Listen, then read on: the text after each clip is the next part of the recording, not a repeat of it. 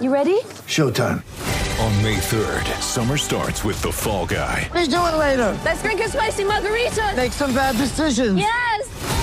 Audiences are falling in love with the most entertaining film of the year. Fall guy. Fall guy. Fall guy. That's what the poster said. See Ryan Gosling and Emily Blunt in the movie critics say exists to make you happy. Trying to make it out? Nope. Because I don't either. It's not what I'm into right now. What are you into? Talking. Yeah.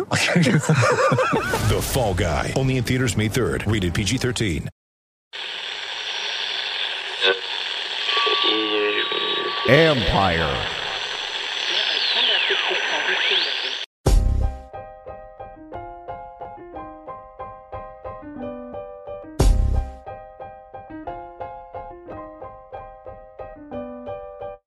Triple Play Fantasies basketball show with Doc, Coach, and Brass Damas starts now. This is Triple Play Fantasy Basketball Show Part 2. Brad Kilgore is dealing with some technical difficulties, so I'm here with my guest, Coach Chase Ryder. Um, we're here to talk a little NBA hoops, our Wizards insider. We're going to start with uh, a rival of sorts, the Philadelphia 76ers. They penciled in Joel Embiid, uh, runner up in the MVP this year, to four years, 196 Supermax contract. Thoughts on the 76ers trajectory and Joel Embiid getting the bag. Chase. Yeah, I mean, uh, they had to do it. Obviously, that's their that's the franchise right there. So it's funny because all these guys are getting paid so much. It, it's not even about the number. It- the, the number means nothing It- for me. It's really about the years.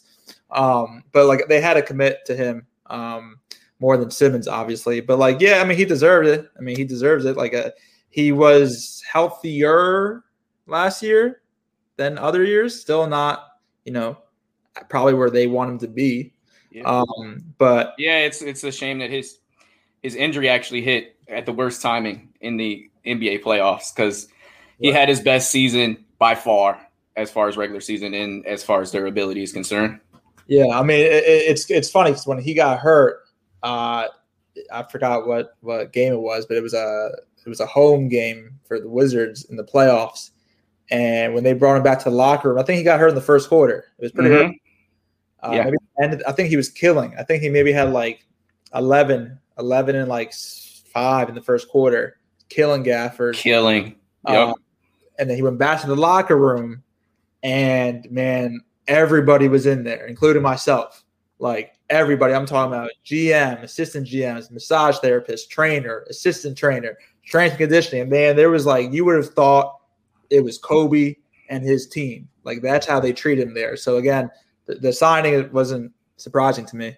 Um, that's their guy, and they're rolling with him. Uh, who knows what they're going to do with Simmons and all that, but. yeah. I, I think Philly is kind of Philly. They kind of have their.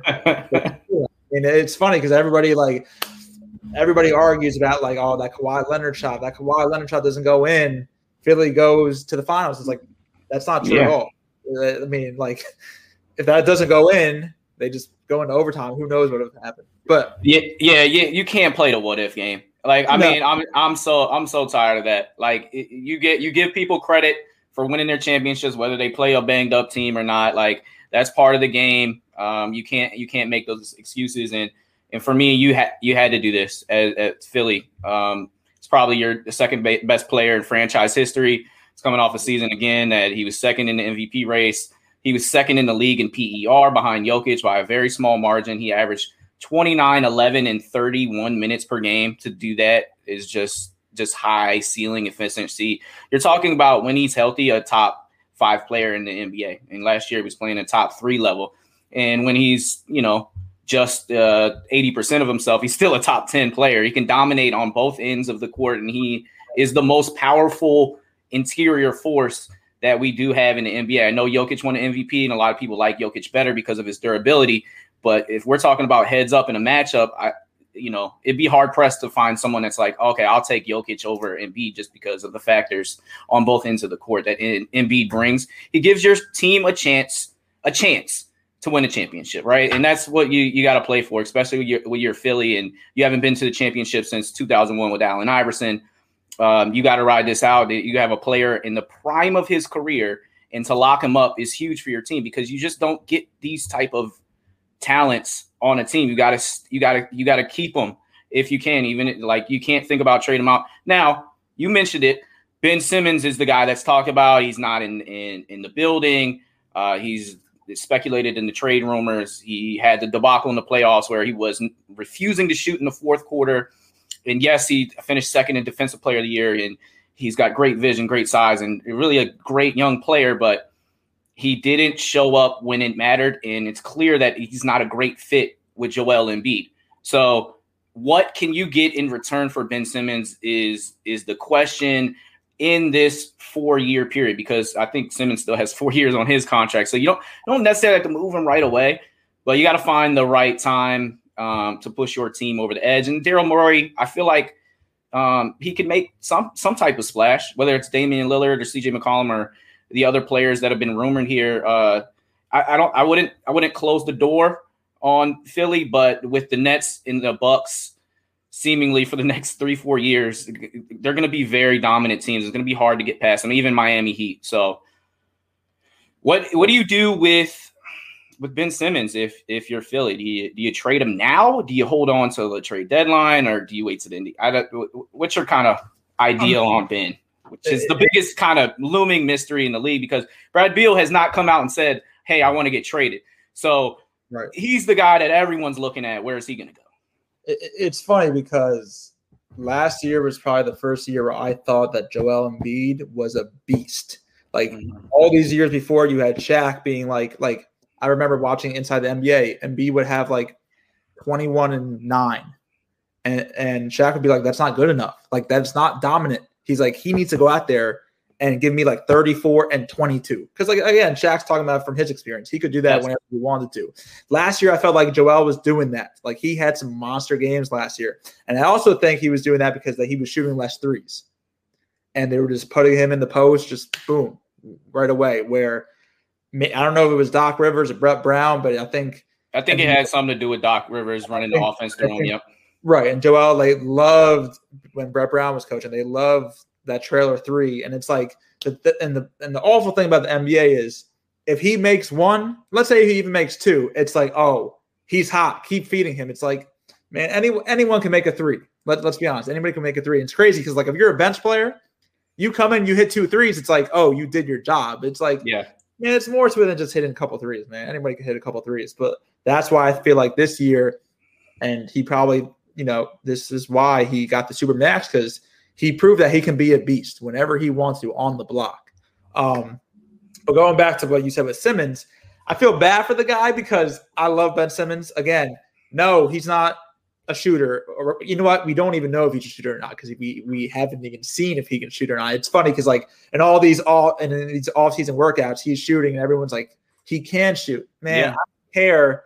Any M like for real, any NBA player can shoot 80% in a workout or better. I mean, that's why they're in the NBA. Yeah. But that doesn't they say they say Dwight Howard be cashing threes in uh, oh, in workouts. JaVale McGee cashing threes. Yeah. And then in a game, it's it's you know they make one, and everyone goes crazy. So like yeah, I don't care what they're doing in a workout, but it, like I said, Ben Simmons he has all the tools. All right, I don't think it's a good fit with him and Embiid.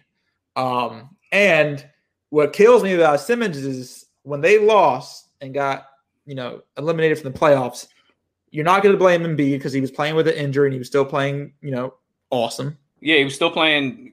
He was very, so, very productive. So the media and the fans are like, who can who can we blame? Boom, let's blame Simmons because he is our, you know, half of our franchise. Him and Embiid, he's our all star. He's not putting up numbers. He's not contributing in the fourth quarter. But like, what I feel bad for is like being the coach that I am, it's like, hold on. Let's talk about Doc Rivers here. Let's talk about Coach Rivers because everyone praises Doc Rivers year after year after year. And I get it. I think Doc Rivers is, is a good coach. I don't think he's where he was with Boston. And no one blames Doc Rivers, which is hilarious to me because like his time with the Clippers, he had teams. Like everybody kind of blames, like not blames, but like says CP3 choked. Like Griffin was you know, getting he was kind of not at, playing at his all star level. Well, in, in, just the year prior, they were up three one against the Denver Nuggets, and they with with Kawhi and Paul George, and they they choked. They didn't make any adjustments. They choked that up. Right. So you have Doc Rivers. So so the main the common denominator here is Doc Rivers, and realistically, nobody saw Atlanta beating Philly last year. But like Doc Rivers got no criticism. It was all Ben Simmons, Ben Simmons, Ben Simmons. I'm like, come on, man, you gotta like, how are we just blaming one dude? One dude is not going to change anything. But like, if he's, he's not only shot four shots in the fourth quarter, right, of the and, whole series, and we exposed them. The Wizards really in the first round doing the hack of Ben. It kind of yeah. exposed him and crushed his his mental, and because he was shooting, uh, I think it was the worst free throw percentage um, ever in NBA history as far as how many he he actually shot by the end of it. Right, and and again, yes, he only took four shots in the fourth quarter the whole series, and all these stats, and you and what people watch, and you know, you're seeing that he's not aggressive, but like we got to put some blame on the coaching staff for that. We didn't even. That's no your job as a coach. The, like every coach, every team in the NBA, they run the same plays. They run the same exact plays. It's how do you manage your players? And and and where who gets lost in all this? Tobias Harris's name never gets mentioned. He is a max guy. They gave yeah. him the number that they should have given Jimmy Butler, and he gets lost in all this because he, he, like at the end of the day, you'll see this, you see the stat sheet, and you'll be like, oh yeah, chill, eighteen, you know, twenty eight did his part, but like no, he, he's a max player. He should be putting your team over the edge. Like we see what Khris Middleton did for the Bucks, and that's kind of where we need to see Tobias step up if uh, Philly wants to ever be champions. Hundred percent. That's a great point. But like I said before, he'll never get criticized because he makes his two threes a game. And media, fans, coaching staff, they, they see that. And it's like, I'm telling you, if you can make two threes in an NBA game at any position, you're, you're good. You're not going to get criticized. And that, and I mean, Simmons not even attempting threes that he's getting criticized. And it's, it's, it's just a crazy time in the NBA they they missed Danny Green, who went down, uh, and Korkmaz is playing very heavy minutes. You really don't want to uh, see that. Uh, Tyrese Maxey is going to take a jump. You got Jaden Springer, who is a, a, promising young guard, and I call him the bulldog because he just gets after it on both ends. I think he's Philly tough. I think he fits that team very well.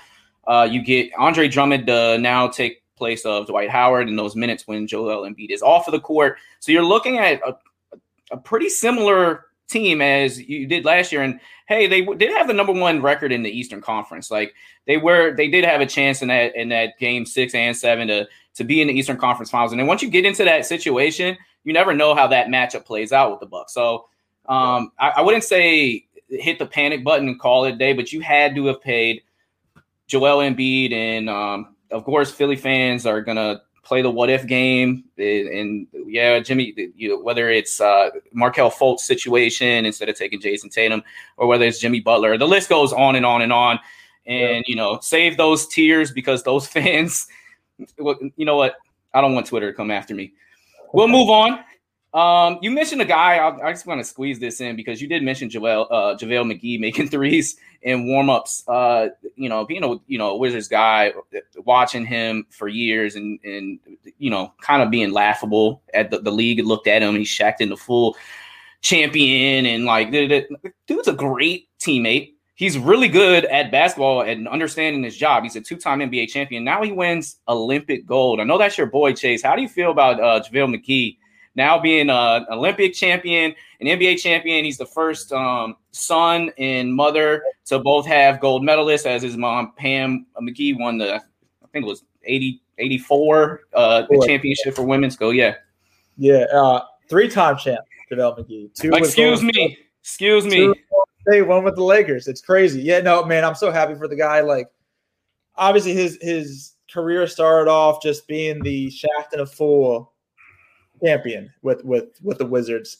Um, and the thing is, he he was so young when he came to the Wizards. The entire locker room was too. The entire locker room, but those were the years with Andre Blatche, Nick Young, Dominic McGuire, JaVale McGee. They were young kids having fun because the Wizards were awful, and they knew we were awful, and they were just young cats just trying to, you know, they had they went to the NBA, they're out, they're making money and they're just having a good time. And they know that there was no leadership on the team. They're just going to do what they want. So and and and right there, I mean, I know, I, mean, I was front court and center there. I mean, JaVale McGee never had that mentor coach. I mean, him, him, him and Flip Saunders did not get uh, along well at all. Um, it was just a bloodbath after that. And then traded him to Denver for Nene. And JaVale actually showed that he can play in this league. I mean, he was there, he got some run in the playoffs mm-hmm. and he mm-hmm. actually he played well. And then when they got rid of him, then he started flipping. He went to Dallas for a year, and then I, then he went like Philly for maybe a ten day, and then he was kind of done. And what really uh, brought him back was being on those Golden State teams and knowing his role. Where I feel like when he was with the Wizards, he didn't know his role. That's why there was a bunch of times he's on Shaqtin' the Fool. He's getting the rebound, he's going, and you know, tragic Bronson alert. Um, so yeah, had every, everyone was trying to get get kind of get theirs, and he just didn't even have the tools to go get his because he is he is a he's just a perfect role player. He's gonna go. He's gonna create havoc defensively in the interior. He's gonna offensive rebound very well. He's gonna catch lobs. And when you, you don't have people doing that, and you got Andre Blatche isolating, you got Nick Young doing Nick Young things. It's it's just it's hard to kind of find your your own ground there. Right, and then and then you know, Golden State he had a, a tiny role, but he still was efficient in his tiny role. Then he goes to LA and he has his best year of his career. Yeah. And he was starting center. LeBron liked playing with him. They're, they're, throwing oops to him, and he was he put up stats. And he had he had a, a, very nice role with the Lakers, and then he ends up winning a championship. And now, you know, ever and now he gets, you know, uh, Kevin Love gets hurt during the Olympics. They bring him in because yeah. he didn't really have any height, and now he's like a, like we said, three-time champ, Olympic gold medalist. It's like, holy shit, this dude just changed his whole legacy 360 degrees. And everyone went, trashed that pickup. Oh, why did they get JaVale McGee? We got all these other players. He ended up being perfect because he matched up with Gobert against France. And that was the most important matchup, even if it's only a five ten minute spiel. He knows his role. The year before with the Lakers, he doesn't play against Houston. He comes in against Denver and plays heavy minutes against Jokic. So, like, his humility, um, his ability to be a great teammate. He's like the loudest guy on the sideline. He makes everybody smile and joke, and he's comfortable in the man he is today, and he's matured. It's been a beautiful thing to see, and for you to watch him on the sideline as you know, 19 years old, and to get to this point is it's got to be cool as hell. Oh man, so so cool. I was actually real close with him when he was when he was playing for us. We, we were good friends, and I'm, I'm just super happy for him. Um, again, to change your whole career and and have all these accolades and attributes to put on your resume is awesome. And, he, and he's, I'm telling you, I tell all my boys this. People don't know this about JaVale McGee, one of the smartest dudes in the league. And you'll, ne- I mean, people, but it's crazy. People don't see that, and people just have their own opinion about him because of his play on the court. And it's like that has nothing to do with his intelligence. This man is a genius. I mean, he got he got a. Uh, you can see where it comes from. If you've seen a documentary of w- Women of Troy, um, right. showcasing that USC team with um, his mom and his aunt, who's you know starters on that team. They are so d- damn smart and, and and fierce competitors. You can see that that type of background and pedigree has helped you know shape him to be th- this smart player. And he won a glo- uh, Golden Globe. I think it's a Golden Globe for uh, like he produced one of Justin Bieber's songs, and he has. yeah, man, I'm telling you, his resume is crazy. That's crazy. I found out that uh, Chris Webber had produced two songs of, Nas's because oh, okay. he was talking about an interview, and I'm like, Chris, like the Chris, Hall of Fame Chris Webber, he's he's making songs for Nas, like so. It's so funny how the, the music game and the, and the right. NBA game. JaVale's multi-talented. multi-talented, man. He at his house when he was playing with the Wizards, he had like a little studio in there, just making beats. Like he, he multi-talented. Well, and you see KD, KD's in the studio. Uh, he he was one who helped uh, put Dave East on as far as uh, making a, couple mixtapes in his own studio, yep. um, going back. So um, it's funny how these people kind of intertwine. But this is kind of on the fly question because it, it, JaVale made me think about Otto.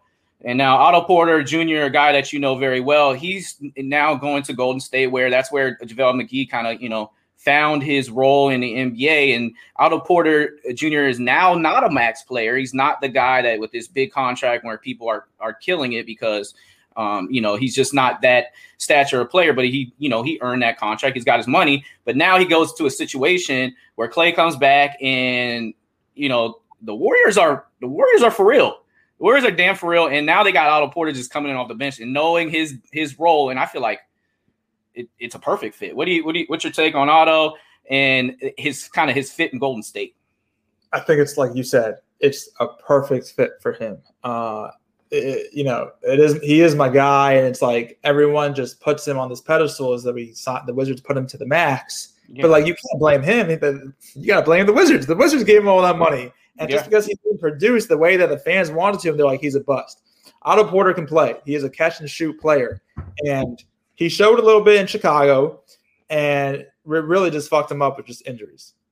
He, he's he's injury prone. He's had a lot of injuries, and then they traded him to Orlando, and th- that was just. I mean, obviously they were just getting rid of his contract. He barely. I think he played maybe three or four games, and then just dealt with more injuries. And I think this. I mean, again, it was a it's a great fit because the Warriors, like we said with JaVale, they can put you back on the path of where you want to be as a basketball player. And they save careers. And I think it's a perfect fit. I think he's going to be great in that system. Just put his ass in the corner, just let him catch and shoot. And that's how he really got paid with the Wizards. He was in the corner. John Wall penetrated, boom, Yeah. corner three. Otto can shoot. He can shoot the Oh. shit out of it. So I think it's a great fit. I think Draymond, like when they go with that high screen and roll with him and Curry, and they tra- and they trap it and they throw it to Draymond, it's either going to be an alley oop to uh, who are they even got? They James got Whiteside. White. Well, yeah, uh, Weissman. And- Wiseman. Yeah, James Wiseman, um, Kevon Looney. or it's going to be a corner, a swing to the corner with Otto for three. So I, I think it's a perfect fit. I think it's going to, you know, bring him back to the player he was with Washington. And talk about JaVale. Uh, this guy's a very, very smart player, and he can't just only hit the three. He's a very good cutter. Um, I remember that for Georgetown. He was amazing all around uh, player, uh, and he's competitive defensively. Um, he's a, he's a big body. He's one of those guys that you can throw on the wing uh, defender. And when you're talking about his his shooting ability, when he sees the ball go in, you gotta watch him because he he's looking to shoot that next next next time. And the and the Warriors, they this is they're they they've been built on this. They get on those streaks, those twenty run streaks, and Klay gets hot, and they they they find a way to like you know go from a, an even game to up twenty within like three minutes. And I think he fits that perfectly. They bring Iggy back. Um, Yep.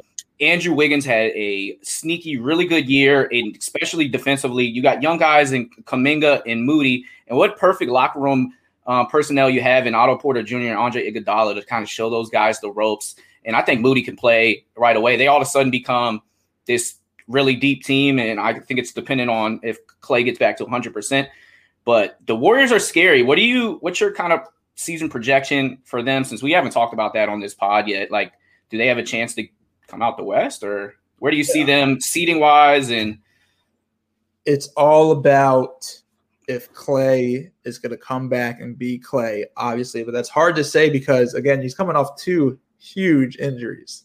I mean, he hasn't played. The last time he played an uh, NBA game was the finals against the Raptors, which feels like ten years ago.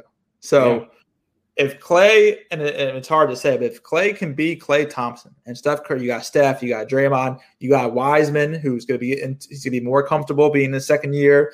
Uh, you bring back Otto, or sorry, you don't bring back. You bring you Otto in. in- oh, yeah. You bring back Iggy, who I don't think is going to get a lot of run. He wasn't playing a lot in Miami, but he's just going to be that locker room guy who you know he can contribute ten to fourteen minutes. and you can close with him. You you'll feel comfortable Right. in him the closing lineup. Yeah. I, I mean, I see them in the top four in the West. Me too. I do. And I wouldn't be surprised if they found their way in the Western Conference finals. And you never know, an injury here, injury there. You you know, you you find yourself in the NBA finals, you know. Uh, if we all look at on paper, we all are looking at the Lakers and the Nets.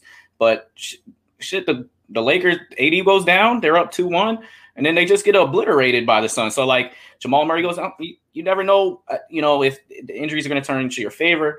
Um, but they are a lot deeper, and they have they have a youth movement now. They got some young players. We didn't even mention Jordan Poole, um, but that kid that kid can light it up too a little bit. So um, I'm very curious. And Steph Curry, he's playing better basketball than he's ever played in his entire career. I, I last year what, what he did um, it was was legendary. It really, it really was. He was playing even better than how he was playing in his MVP season. It's just his team, his surrounding pieces weren't as strong. But the, the, the dude averaged 40 in a whole month. It was he's beautiful. He set the record for uh, three pointers made in uh, average three pointers made in, in, in in a game. I think he averaged six threes per game, which is just uh, next world. So I, I, I think this is going to transition well as we're talking about the Warriors. We're going to go in, in the past a little bit because it's kind of been the biggest news of the week. Um, KD and Draymond Green get together on um, Draymond's uh, little podcast on the Bleacher Report called Chips, which stands for you know chips on your shoulder, and they address the KD uh, Draymond argument, fallout, and ultimately him leaving to Brooklyn. Now, KD blames Steve Kerr and Bob Myers. Um, quote, it wasn't the argument, it was how Steve Kerr acted like it didn't happen. Bob Myers tried to just discipline you, Draymond, and think that would put a mask over everything. In my opinion, they effed it up. Chase, what is this? Uh, is this is this a hundred? Like, is this KD being real, or do you see? I don't know. What's your what's your kind of take on the on these comments? Because Ke- Kevin Durant has obviously been one of the most interesting athletes of our time, and trying to get a get a pulse on kind of his his psyche and his mindset. And obviously, he's right now considered by most the best player in our NBA. Right. I, I- thought it was a great interview first, first and foremost. I thought Very entertaining.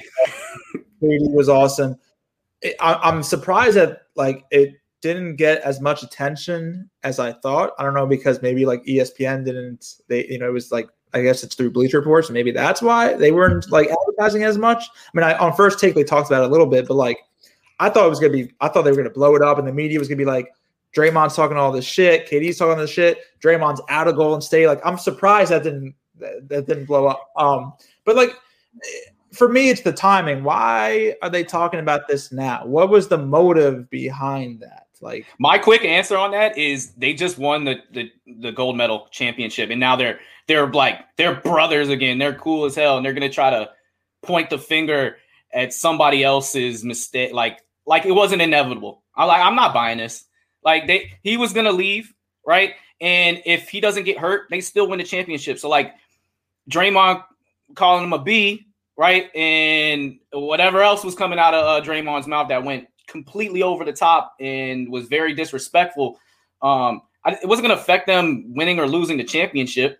I think if they go three-peat, KD, I, KD still was going to. He wanted to do something on his own, but he wanted to ride out this last, see if we can get a three-peat anyway. So I, I'm not buying that it's, it's Steve Kerr's fault or it's Bob Myers like for disciplinary uh, reason, like how they handled it and try to mask it up. Like Steve Kerr, the way he runs in as the head coach of that team, um, he's not going to try to alpha these guys. He's going to try to fit these personalities in a way which has created winning success. You're not going to try to overtalk uh, Draymond.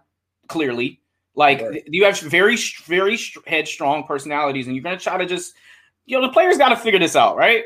I, I'm not gonna like I, I am not gonna sit here and be like, oh, yeah, Bob Myers is he just blamed it on Dre. Like, no, they're men. They're men, and they're gonna figure it out. Like you see Klay go in between the two of them when they're like shouting at each other, just kind of like ease ease the moment, so to speak. And you know, Steph Curry's the leader of that team. You don't really see him in there, but he's just like a chill guy. Like y'all, y'all figure it out. So right? You know, it's, it's funny you just said that. Stephen A. was he was going off at that Steph. Like he's like, why isn't Steph talking about this? Why isn't Steph part of it? You saw when they were fighting. I It's saw like, that on the clicker, but I didn't click it because I didn't I didn't even want to entertain myself with his Don't- nonsense. can't- Don't blame Steph. Like I was, I, I actually went to YouTube and watched it again, and it's funny because like they go back to the bench and it's Dre, it's Klay, and KD, and they're beefing at each other, and Klay is just sitting, like, he's just chilling. So yeah, he like- co- he puts himself in the middle because he was on the side, Yeah. And So then he he migrates in the middle, and then you like you see Willie Green leaning over, just trying to be like, "Yo, calm down." Like there were people in the middle of it, but like that happens. Like at the end of the day, he should have passed him the ball. Like give him the ball. Like it's KD. The game is on the line. Like he, there's a reason why KD's like, "Give me the ball." Like it made sense. Like of course, like it's just Draymond salty, and you know he took it out on him. Right. So I mean, like I said, it was entertaining, but it's like, why are we talking about this right now? This was a long time ago. My my favorite part about it was when they're talking about when KD got hurt in Toronto, and they're and Jay, Draymond was like, "Yo, we would have won back to back to back. Like we definitely would have won that." And KD was like, "Yeah, of course." Like Easily, easily, Easily. without a question. Without a yeah, question. easily. like I mean, yeah, I think everybody agrees, but it was just it was it, it was cool to see an athlete like be cocky, but I mean, like I said, it, it I think the the fans of of basketball agree. Like, yeah, he he knows. Like, he's confident and cocky, but like it's true. It is, and he is he is comfortable in his own skin and his own personality. And he has definitely matured as years uh, have gone by. He's gotten introspective on who he is as a person, um, and he he doesn't cut no corners. I think he honestly believes in his heart that it, like Steve Kerr and Bob Myers had, you know, they're part of the reason why he left. Like that's what he thinks. Even though like I'm gonna call BS when I see it. That, I think that's how he just he has a different uh, mindset. I uh, uh, something that I took away. He said happiness, like uh, Draymond asked him about happiness, and he's like, happiness is a fleet feeling. He's like, I don't want to chase that. I just want peace and flow through life, enjoying that very moment. And like, he asked him about kids. I thought that was very interesting that he can't delve into that part because he's so focused on his goal. And he's like, look, I, I mean, I guess I'm more ready than than I ever could be, but like I'm still not. I'm not trying to do that. Sorry, buddy. I love, I love that part too because it was just out of left field. Like they're talking about hooping and they're blaming Steve Kerr and Myers. And then he was like, "Hey, why?" And Draymond was like, "Hey, Katie, why don't you have any kids?" And I'm like, "Damn, like that has nothing to do with anything." And it was, it was but it's like, and like if I'm putting my foot in their shoes, it's funny because like I, I'm 30 year old man, I don't have kids, and I'm like, KD's he was turning 33, so even Yeah. he was like, I'm only 33, and it's like funny because like in the league, a lot of these guys, these guys are either coming to the league with kids or they just have kids. Is like pretty, you know, the average expectancy of them having kids are a lot younger than I think the average male who has kids in real life. I think the So- ad the yeah the average woman that's dating uh, an NBA athlete is trying to get pregnant and have a baby quicker than the average woman in this world because they have financial security. Like it's just it's Right. just easy. Like you see Tyler Herro has a girlfriend now she's you know seven months pregnant after like me like knowing him for like a year and a half like and Right. uh, and I think hopefully that that'll help mature uh, uh, a Tyler Herro because I think that was something that like was definitely a focal point of him last year. But he's such a young kid, and you see Yeah. that with some of these years they have kids and they mature and they just be, it helps Right. them in their game and in life. yeah, I agree. So very interesting um, interview, and I agree with you. I thought Draymond was very on point. I think that the the kids thing came out of left field. Like it, I think it was genuine. Like that's my head. This is what I just want to talk about it. Like you're my man's, and we're gonna Yeah. we're gonna we're just gonna talk about kids a little bit. And I thought Kevin's response was so uh, KD. It was awesome. His response was awesome. It was super awesome. Now, uh, execs, uh, NBA executives and front office, 10 people were polled as far as who's the best player in the NBA. And they do this secretly. Tim Bontemps, ESPN does this every year. Uh, this year, it was split 5 5. Giannis and Kevin Durant as the best player in the NBA. Now, two years prior, when the Lakers didn't make the playoffs and LeBron had that first uh, kind of major injury of his career, he was not voted. And then last year, when they won the NBA championship, LeBron James was back again, the number one guy. Um, who's your take on best player in the league? Uh, Kevin Durant getting five, Giannis, who beat him head to head, winning game seven, and then exploded in the finals, getting another five votes. Yeah, it, it- it's funny because this survey was 10 scouts and It's the 10. survey- It's like, this is what everyone thinks. Like, it's Right. crazy. And the survey, the survey that I really like, that I look forward to every every off season is the GM survey that NBA.com does because that's yes. 30 That's all 30. Yeah, it's all Right. 30. Mhm. And that that I mean, this one is like this this got some you know media and people were t- this people were talking about it, but like, uh, yeah, I mean, yeah, Giannis has to be. For, I mean, for me, because again, you're not talking about, and I think that's where LeBron's disconnected. This we're not talking about over the last three, four, seven years. We're talking about Mhm. last year. So, who was the best player in the league last year? And that's re- the real question. And it's again, like LeBron's so mad, but LeBron, you were not the best player in the league last year. Giannis was the best player in the league last year, and KD was right behind him. But like again, you have to give Giannis the edge because what he did. I mean, uh, winning the championship. Finals MVP, 50 piece to finish it off. Right. But like how he did it, this everybody thought after that injury, the hyperextension, that he was done. Like he I- he probably thought he was done for a year. And then he comes back and does what he does. Like I've never seen anything like that. And people Me- will hate on him because, again, like I'm going back to my threes. He ain't. He's not shooting threes, and he's just kind of driving and dunking. But like, that's basketball. So if he, if you can't stop him, which no one can, he's the best. He's the, he's the best player in the league right now.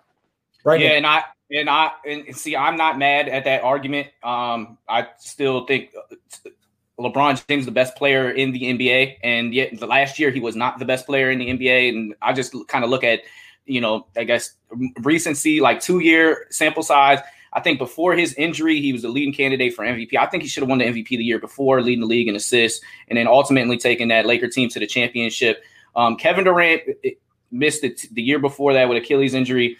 They lost head to head with Giannis. Yes, Kyrie was not like he hurt his ankle. He wasn't playing.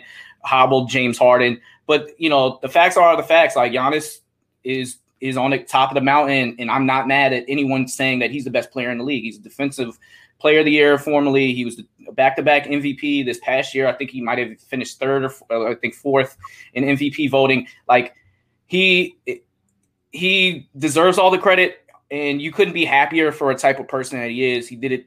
He did it the right way. Um, he did it organically, and what a great human being. And he says, you know, even if I don't ever ha- win another one, this is, you know, this is already the most fulfilling things. And we'll see. He, um, he he might at the end of his day, um, he he'll be competing for one of the greatest power forwards to ever live. Like Tim Duncan's going to be hard to push, but I think right now he just passed Dirk, and like he's moving up, slowly moving up that list. And we've seen power forwards in the past, like one of their biggest setbacks is they they haven't dominated as far as championships are concerned. I think that's what the Tim Duncan separator is over all those other guys because Charles Barkley and, and Carl Malone they never won one, but they are some of the greatest players to ever live. So it'll be interesting, but it is it, it just shows you where our league is. That the fact that you do have LeBron James, Kevin Durant, Giannis, uh, you have Steph Curry and Kawhi Leonard. These are some of the greatest basketball players to ever live. And you know the torch kind of gets passed around a little bit. You see KD winning Olympic gold, and you're like, oh yeah, no, he's he's the guy. Um, but it, it's it's it's it's a very very entertaining and fun time as an NBA fan. And speaking of a NBA fan, uh, we did want to tap back into our Wizards season outlook. Uh, in our previous pod, we did speak about some of the rookies. Um, but I did want to get your full perspective on the new look team. We got Russell Westbrook out. Um, but with that, you bring in Spencer Dinwiddie, who was averaging 20 and 6 before he tore his ACL. KCP, obviously known as uh, a, a, one of the league's best uh, outside s- snipers in that role. Kyle Kuzma, who needed a fresh start. Montrezl Harrell, who, you know, just removed over, you know, six man of the year a couple years ago or finishing second. How do you like the moves? What you're projecting for the season? Um, and then I guess the other looming question is, uh, what do you do with Brad Beal and that kind of situation? Uh, you know, I mean, obviously they had to do what they had to do with Russ. He he wanted out. It was it was obvious. So you know they got some pieces. I actually thought they were going to get Schroeder in that deal. I would have liked Dennis Schroeder. Um, I thought part- so too. in part of that deal. Um, the thing is, the Wizards are deep, as in if you read the 15 guys, you know Yeah. all you know all Mhm. of them. Like there's no more Garrison Matthews. There's no more. I think Cassius Winston might be might be done. So there's there's the average fan. know- Gil, yeah, all those guys. so you know the names. You know Kuz. You know Trez. You know KCP. Yep. Even Aaron Holiday, you know because of his last name. But like again, you got these guys who are who are role players, and now you're putting them onto our squad with Beal. So it's going to be interesting to see what the rotation is going to be. Uh, I'm interested to see how Coach Unseld Jr. is going to start with the rotation and to see how it changes throughout the year. Because again, uh, everyone's is everyone's loving these moves and loving Aaron Holiday, but it's like I, I think people love the moves because, like, like I said, they know of these guys. People know who's. Um, Yeah. but you got a bunch of role players right now. So yes, they are deeper, as in they're going to produce more off the bench. But I'm more worried about the starting lineup. Like, how is that going to look? And like again, we got all these new guys, but then how are you going to fit them in with Denny, with Bertans? What do you do when Thomas Bryant gets back? So there's, like I said, there are names on our roster, but And what do you what do you see Unseld Jr. doing? Do you think they're going to start probably Dinwiddie, Beal are probably your locks? Probably Rui is a lock in that start lineup, and then what, do you go Kuzma and Gafford um, until you know I guess Bryant comes back, or does Denny does Denny start? Like it, it will be interesting. I, I hope Denny doesn't start because I think that was a huge mistake last year starting Denny. Um, Yeah. Because again, he's not a he is not your guy who's going to come in and average big numbers. He, he knows how to play the game. So I He feel like doesn't really shoot. He doesn't really shoot. Um, he He's trying to tries. He does other things.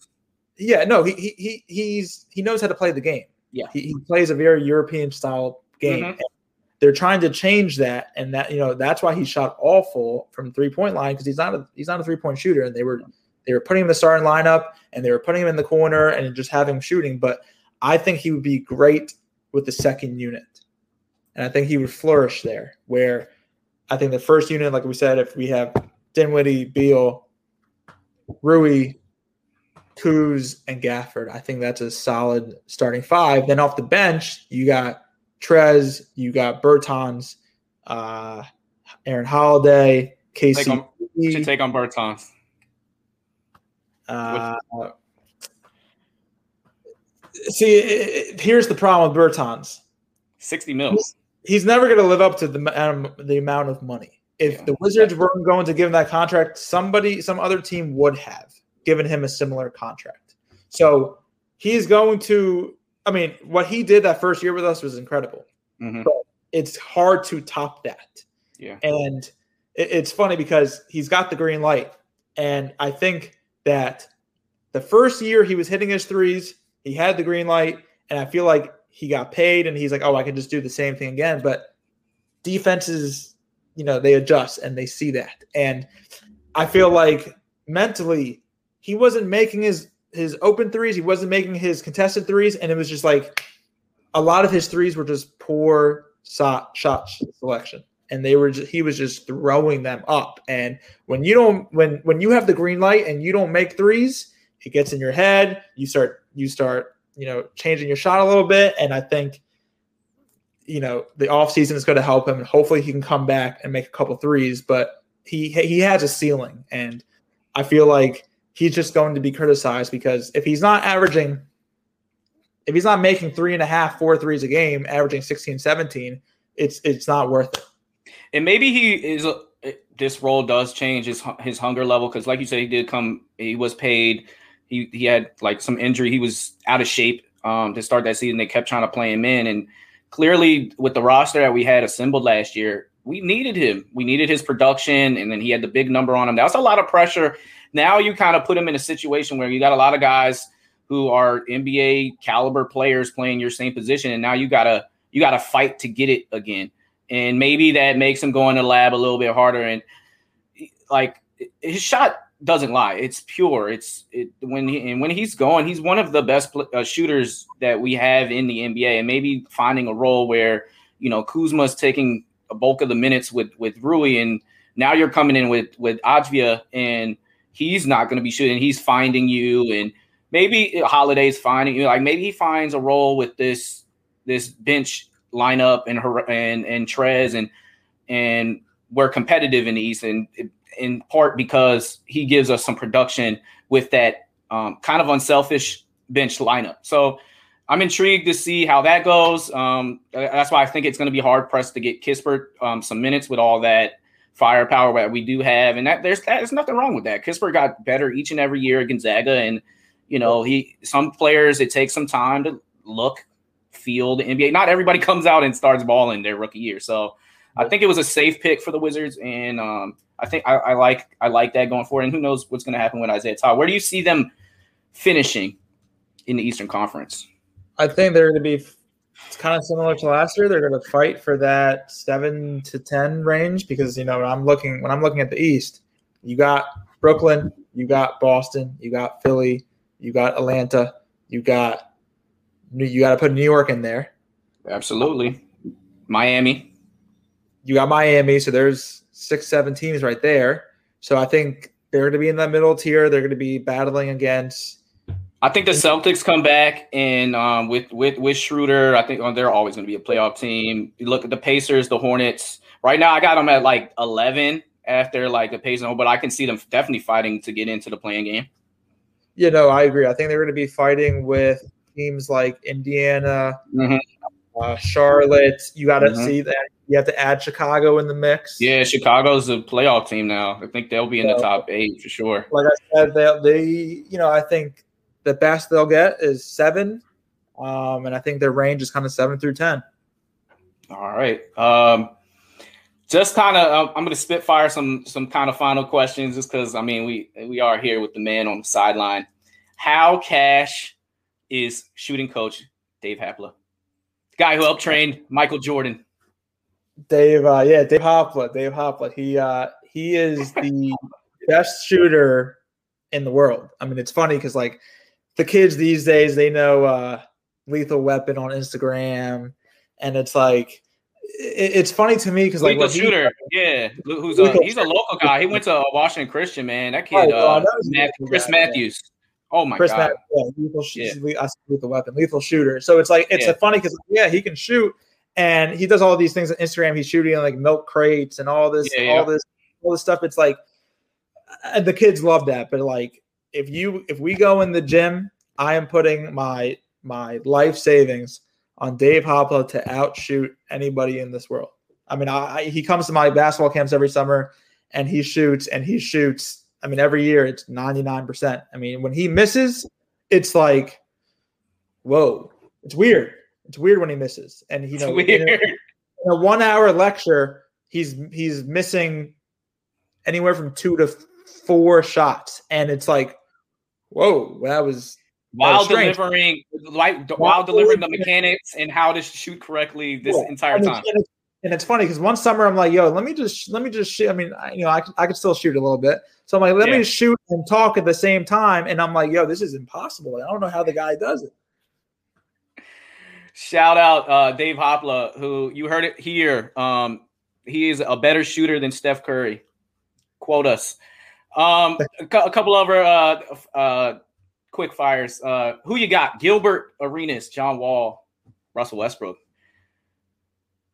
Have you seen them all up here in person? And um, I mean, I, obviously we saw Gilbert's greatest days and John as well. I mean, you saw him as a rookie and come all the way through to, you know, be that 10 assists per game. And then Russell Westbrook led the league in assists last year and averaged 12 rebounds to, to go along with it. And uh, he set Right. the NBA record for most triple doubles of all time. You know, it, it, it's it's that's a good question. Uh, you know, I, I I can't believe I'm saying this, but I, I think that John Wall it was more impactful um, on and off the court than Russ and Gill. I mean, it, it's close with Gill. With Russ, again, it, it's crazy that he's got he's the all time franchise leader in triple doubles. That's what he does. it's crazy, but it's not surprising to me Yeah. but you know he he was here one year and and and you know that was it. So I think again, if I'm if I think Wizards, Washington Wizards, you know, you obviously you got you got to throw in Gilbert Arenas, you got to throw in Antoine Crom, but I mean John Wall could you know at, at one time, you know when when it probably between the years of like before he got hurt, maybe like 2013 and 2016, he was the he was the face of the city. It wasn't Ovechkin, it wasn't Bryce Harper, it was John Wall. Everybody knew who he was. He was the man in DC.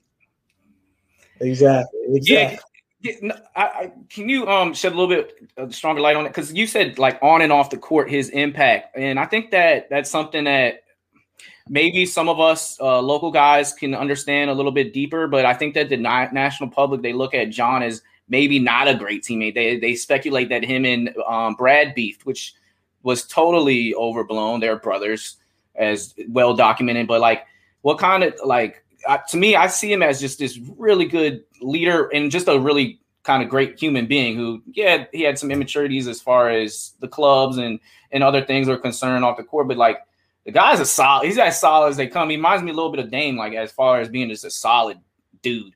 Solid dude. I'll, I'll never forget when we when we drafted him. You know this this 19 year old skinny guy. He I remember working training camp when we first drafted him, and he was calling everybody like "sir." It was funny. We're the same age, And he's like, Good morning, sir. I'm like, Sir, no one's ever called me sir. So he was super polite, super nice guy. I was really close with him. Wow. And then, like, obviously, yes, money changes these guys, unfortunately. And, you know, he had his entourage five deep with him. And, you know, it, it's, but it's funny because, like, people see him on Twitter, on Instagram, you know, posting all these videos at the club and the gang signs. It's like every NBA player goes to the clubs. But the thing is, because he was the guy in DC, he had the cameras on him 24 7. But we don't, the average fan doesn't put their foot in his shoes. Like, how how are you going to act when the cameras are on you 24 7? So, like, anything he did that was quote unquote not appropriate or, or bad for kids, he got grilled on. But, like, this man did a lot for our community. Every year he does a backpack, Absolutely. backpack uh, event that he hosts not only in DC, but in his hometown in Raleigh. So, like, what he do, what he has done again on and off the court. And like I said, we we had some really good teams, and un- un- unfortunately, that's how it goes. Like like you said earlier, the Utah Jazz ran into Michael Jordan all those years. They had a really really good team. Just because you didn't win a championship or go to the Eastern Conference Finals doesn't mean it was a fail. I mean, there's Yeah. only 30 teams in the league. Only one only one of them is going to have the ultimate goal of winning a championship. So And unfortunately, we ran into LeBron James a lot. When that goes down back to Gilbert and Antoine Jamison not closing off baseline, and LeBron James find a way to get around that, and you know ultimately hit hit some very tough game winning plays, and we we took him to the break. We were like the first team that battle tested LeBron. Um, yeah, everybody goes back to that Pistons uh, series where he, he he finally got over the hump and he and he took over, but.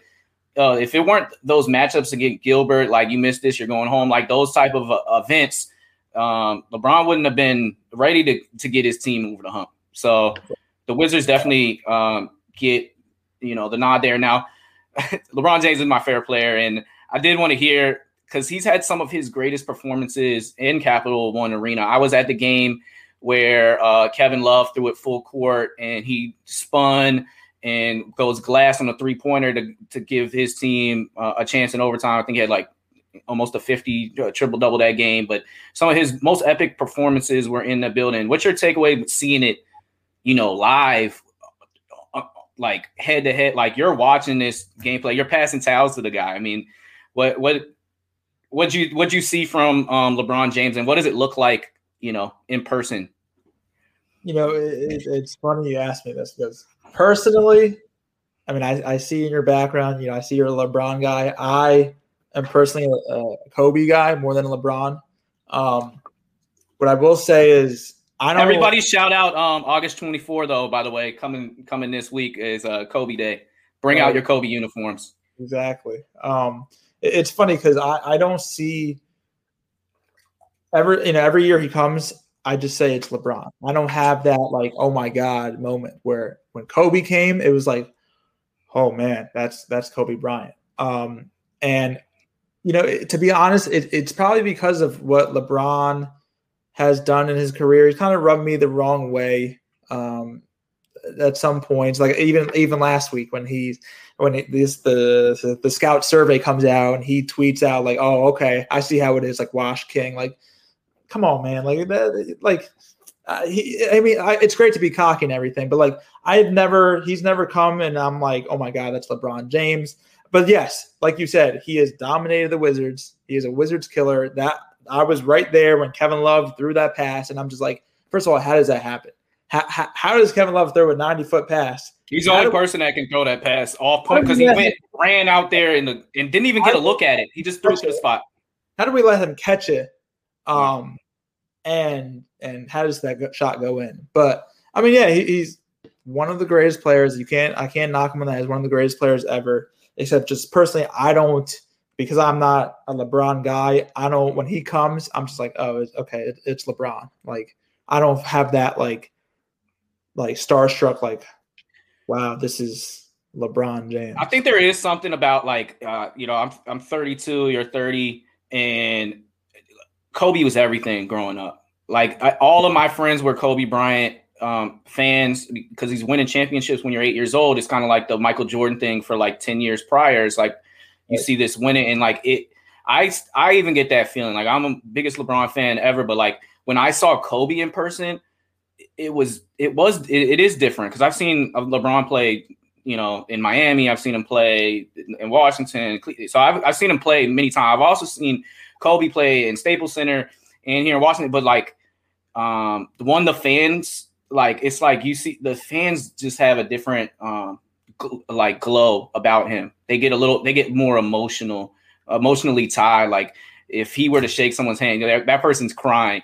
Um, but he has a he has a glow. He had one of his worst games in Staples Center, but it was just like he hits a, a, a shot with under 30 seconds to go, and at this point, he had 13 points, probably one of his season low points. MVP, MVP. This just shows like how much he he's just so beloved, and and we did, you know, it's a shame that we we lost him so early because I think he was just starting to put his foot on his stamp on his impact in the world, and he's he's somebody that will never die.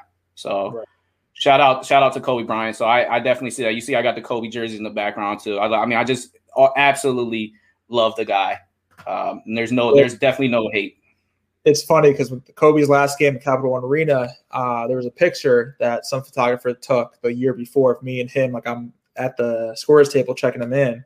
Oh, I've and, seen it.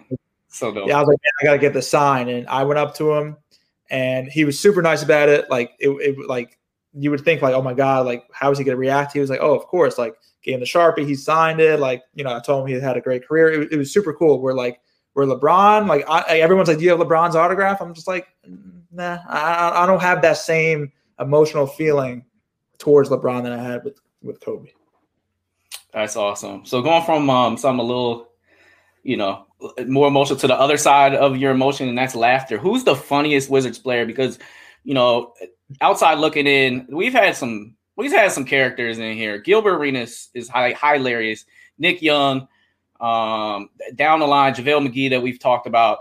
But who who who's one of the funniest Wizards, and what, what are some of the things that just make everyone laugh over there on the sideline? Man, that's like you said. There's been so many. I mean, Nick. You got to have those guys in the locker room too. Nick yep. Young was wacky. Um, I know Andray Blatche, like that whole that whole era, they were funny, but like surprisingly, who, who's really funny, I would say, and a good dude, but funny as well, is Marcin Gortat. Gortat's a funny, funny dude. Tat. Oh, and he had some really good years for us. I mean, that pick and roll with him and John Wall is one of the most underrated pick and rolls of all time. One hundred percent, and uh, super nice guy. And like I said, like yeah, he was funny. Like I, towards the end, because there was drama between him and John. Like I think yeah. it wasn't as he wasn't himself. But the first couple years when we were playing well, and man, yeah, he he's he was a funny dude. That was one of the contracts we we actually hit on. We've paid some yeah. guys and it hasn't worked out, but uh, the Gortat experience in Washington, I think it was well worth the money. And we took a, a gamble since he was um, backing up Dwight Howard over there in Orlando, and uh, we gave him a chance to start. And I think he was like he was good. He was a good pick and pop uh, player. Like I said, he, he rolled well. Um, we just didn't have, I guess, the final piece of the puzzle. And then obviously, you know, you have you have good and bad luck in the playoffs. But to be competitive and to be in that situation where you can go to the first, second round of the playoffs as a fan, it's still, you know, it kicks your intrigue. You, no one wants to be bottom feeders. True. And so, to, I guess to wrap things up, I got a, another question of some of the friendships you might have formed because these people are professional athletes. Uh, they do this for a living, but they're still human beings, and people don't always see that that they are, you know, regular people just like me and you. They have emotions. Um, they have highs and lows, and things in their regular life affect them. But like you said, John Wall, um, kind of knowing all all the tenants, all the people that work for the Wizards, and showing them love, like that's I, I salute that. What, what are some of the you know the relationships that that you form. We've talked about Otto, we've talked about JaVale, but like has that surprised you? And two is like, how cool of a feeling is that? And when it becomes normal, when it's not just like, hey, hey, Mr. Bryant, you know, it, you you have that back and forth. You can text uh, JaVale, be like, what's up, man? Congratulations on winning your gold medal. Right. Yeah. No. I mean, when I first started, I was 16 years old, um, and like the closest guy uh, on the team was me and Antoine Jamison. But like he wasn't hitting me up. I mean, I was in high school. He wasn't hitting me up to like hang out and stuff. And then, you know, when we drafted JaVale, um, you know, he was at a, you know, he, I think he was second two years out of college. So he was like 19, 20, 21. I was around around that age. You know, I was like maybe two years younger than him, so you know he was like my true first like friendship. Like I was hanging out with him out of work, um, and yeah, it was just it, uh, the first couple times it was just like super cool. Um, but then like that super cool just turns to like wow, this man like I'm actually friends with this guy. Like he texted me to like come over to his house and chill. Um, and then when we got rid of him, um, I was really close with Otto Porter, um, my cousin, who's a, a, NBA agent, represents Otto. Um, so we hit it off from the first day.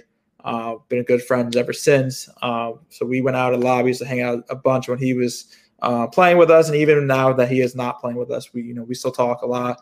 Um, I was really close with him during those years. It was you know me, him, and Gortat. We were we were really close, us three. Um, who, who's who you cool with these days? Like on the current roster? Uh, you know, on the current roster, not not not anyone anymore. Really, you know, when I was when I was close with like JaVale and Gortat and Otto, I was working in the Wizards' home locker room.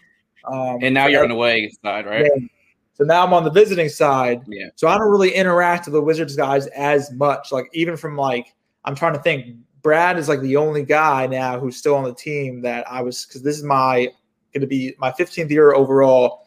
I'm I was in the Wizards locker room for seven years. So this is gonna be my eighth year working in the visiting locker room. So like the only guy who was on that team was Brad. Um, and Brad, you know, he's got a family now with kids. So and that that also what happens. Like as as like as I an athlete gets gets older, they you know they get family, they get kids. They're not going out as much. Um, and like, I said, they're a professional athlete. They got to do that. Then they got their family at home. Um, so they, they, their lives change a lot, you know, once they have a family. Um, but you know, working in the visiting locker room, I've established some really good relationships with guys who are visiting team players. Um, I've had you know Kyle O'Quinn come speak at my camp.